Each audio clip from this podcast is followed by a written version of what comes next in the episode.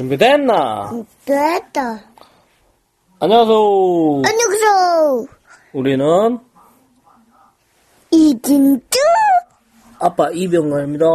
반갑습니다. 그리고 이런 얘기가 나옵니다. 방구쟁이 며느리. 그리고 이런 목소리가 나오는데 나비구 피카츄.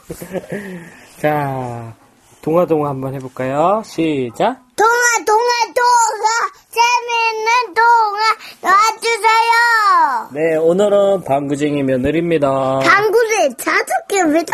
네. 방구. 김은미 그림, 이영포 그립니다. 자, 읽겠습니다.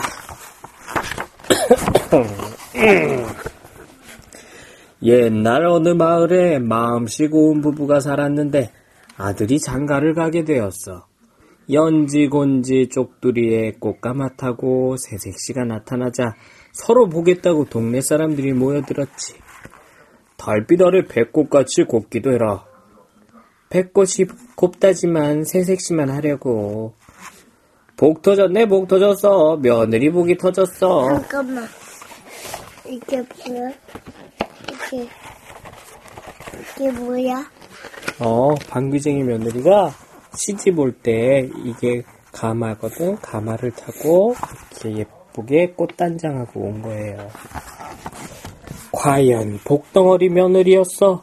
밥 잘하고 일 잘하고 시부모 잘 모시고 어디 하나 흠잡을 데가 없었지. 그런데 어찌된 까닭인지 날이 가고 달이 갈수록 달빛 아래 배꽃같이 하였던 얼굴이 설이 맞은 늙은 호박처럼 누렇게 변해가, 변해가지 뭐야. 누렇게. 하루는 시부모가 며느리를 불러놓고 물었어.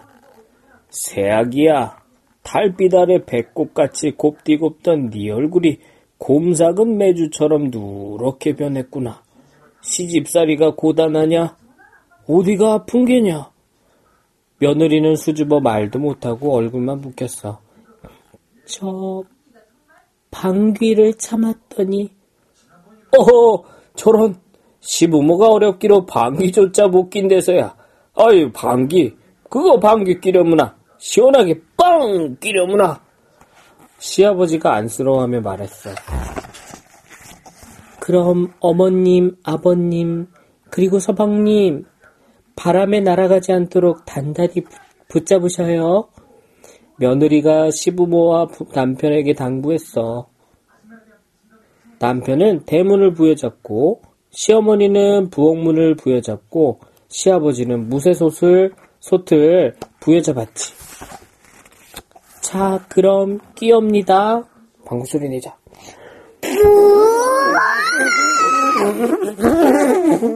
그건 뿡뿡이 불렀다. 아이고 이게 뭔 소리야? 방귀 소리 한번 오고 날치기 크다.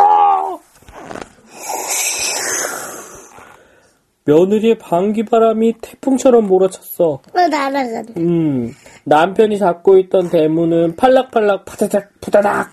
시어머니가 잡고 있던 부엌문은 삐걱삐걱 삐걱걱 삐걱걱.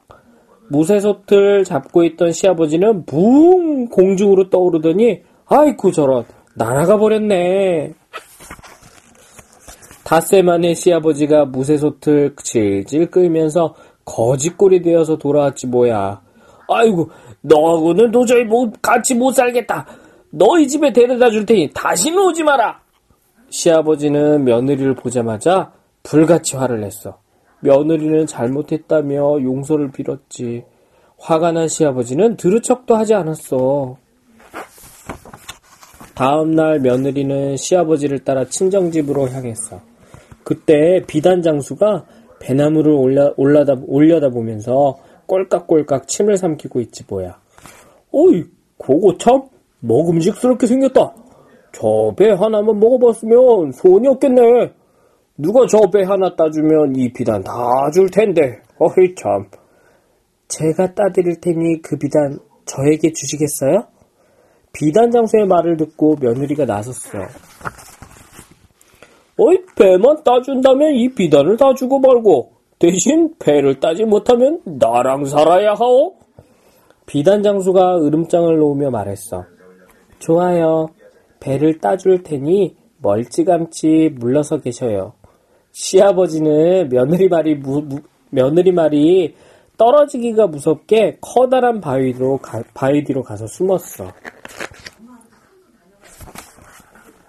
며느리가 방귀를 끼기 시작했어. 그 방귀 한 방에, 응, 방귀 한 방에 배 하나가 툭, 방귀 두 방에 배 두 개가 툭툭. 그럼 방귀 소리 어떻게 내면 좋을까? 우와, 너무 시끄러운데. 붕, 긴 방귀 한 번에 배 수십 개가 투두둑. 붕. 에구구구.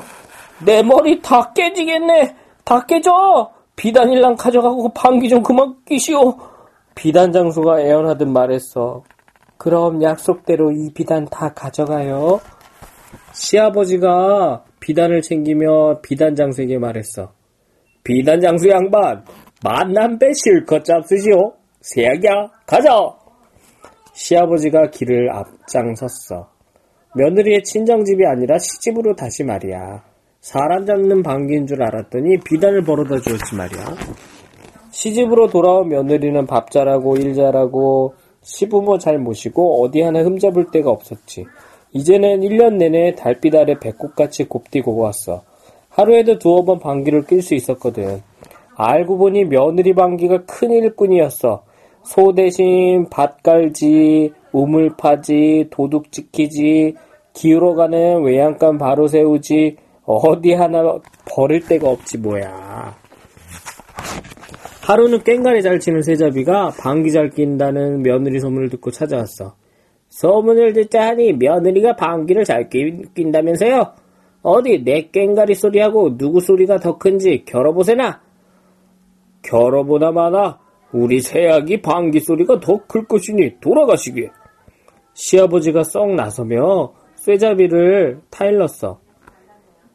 만약 내가 지면 1년 동안 이집 머슴으로 살겠어. 대신 내가 이기면 이 집 며느리가 우리 집에서 1년 동안 부엌 일을 해야 하오. 쇠잡이가 겁없이 내기를 걸었어. 이래하여 시합이 시작되었지. 깽 깨갱 깨갱 깨갱깽 쇠잡이가 신명나게 깽가리를 치면 며느리가 뿡 뿡뿡뿡뿡뿡뿡 뿡뿡뿡뿡뿡뿡뿡 며느리가 흥에 겨워 방귀를 꼈지. 깽야 깽야 깽 깨깨깽 뿡뿡뿡뿡뿡뿡뿡 쇠잡이가 깽가리를 세게 치면 칠수록 며느리도 이해질사라 방귀를 잘만 끼었지. 한나절이 지나도록 쇠잡이와 며느리 시합은 끝나지 않았어. 깨갱깨갱 깨갱 깨갱 깨갱 깨갱 깨갱 깨갱 깨갱 붕붕붕 붕붕붕붕 붕붕붕 붕붕붕 쇠잡이는 온몸에 땀을 뻘뻘 흘리며 지쳐가는데 며느리는 시간이 갈수록 더욱 생기가 돌았어. 쇠잡이는 시합에 지지 않으려고 젖먹던 힘까지 내서 깽가를 쳤지. 아이고 깨갱 깨 아이고 힘들어. 막힌 깽. 새, 해질 무렵이 되자 해질녘이 되자 쇠잡이는 더는 버티지 못하고 바닥으로 픽 쓰러졌어. 얼마나 세게 깽가리를 두드려댔던지 쇠잡이 팔이 엿가락 늘어지듯 쭉 늘어났지. 내기해진 쇠잡이는 기다란 팔을 질질 끌며 꽁지가 빠지게 달아났대. 방귀쟁이 며느리는 어떻게 됐냐고? 시부모 잘 모시고 아들 딸라 행복하게 잘 살았지. 끝입니다. 그런 거예요? 어, 방귀쟁이 며느리하고 남편하고 그 다음에 서방님하고 할머니 그 시어머니하고 시아버지가 계셨는데 딸을 낳은 거야. 근데 그 딸도 방귀쟁이였대. 그래서 어 방귀 낄때 돼. 어, 아기가 방귀 끼니까 온 집안에 있는 물건들이 다 날아가 버렸네.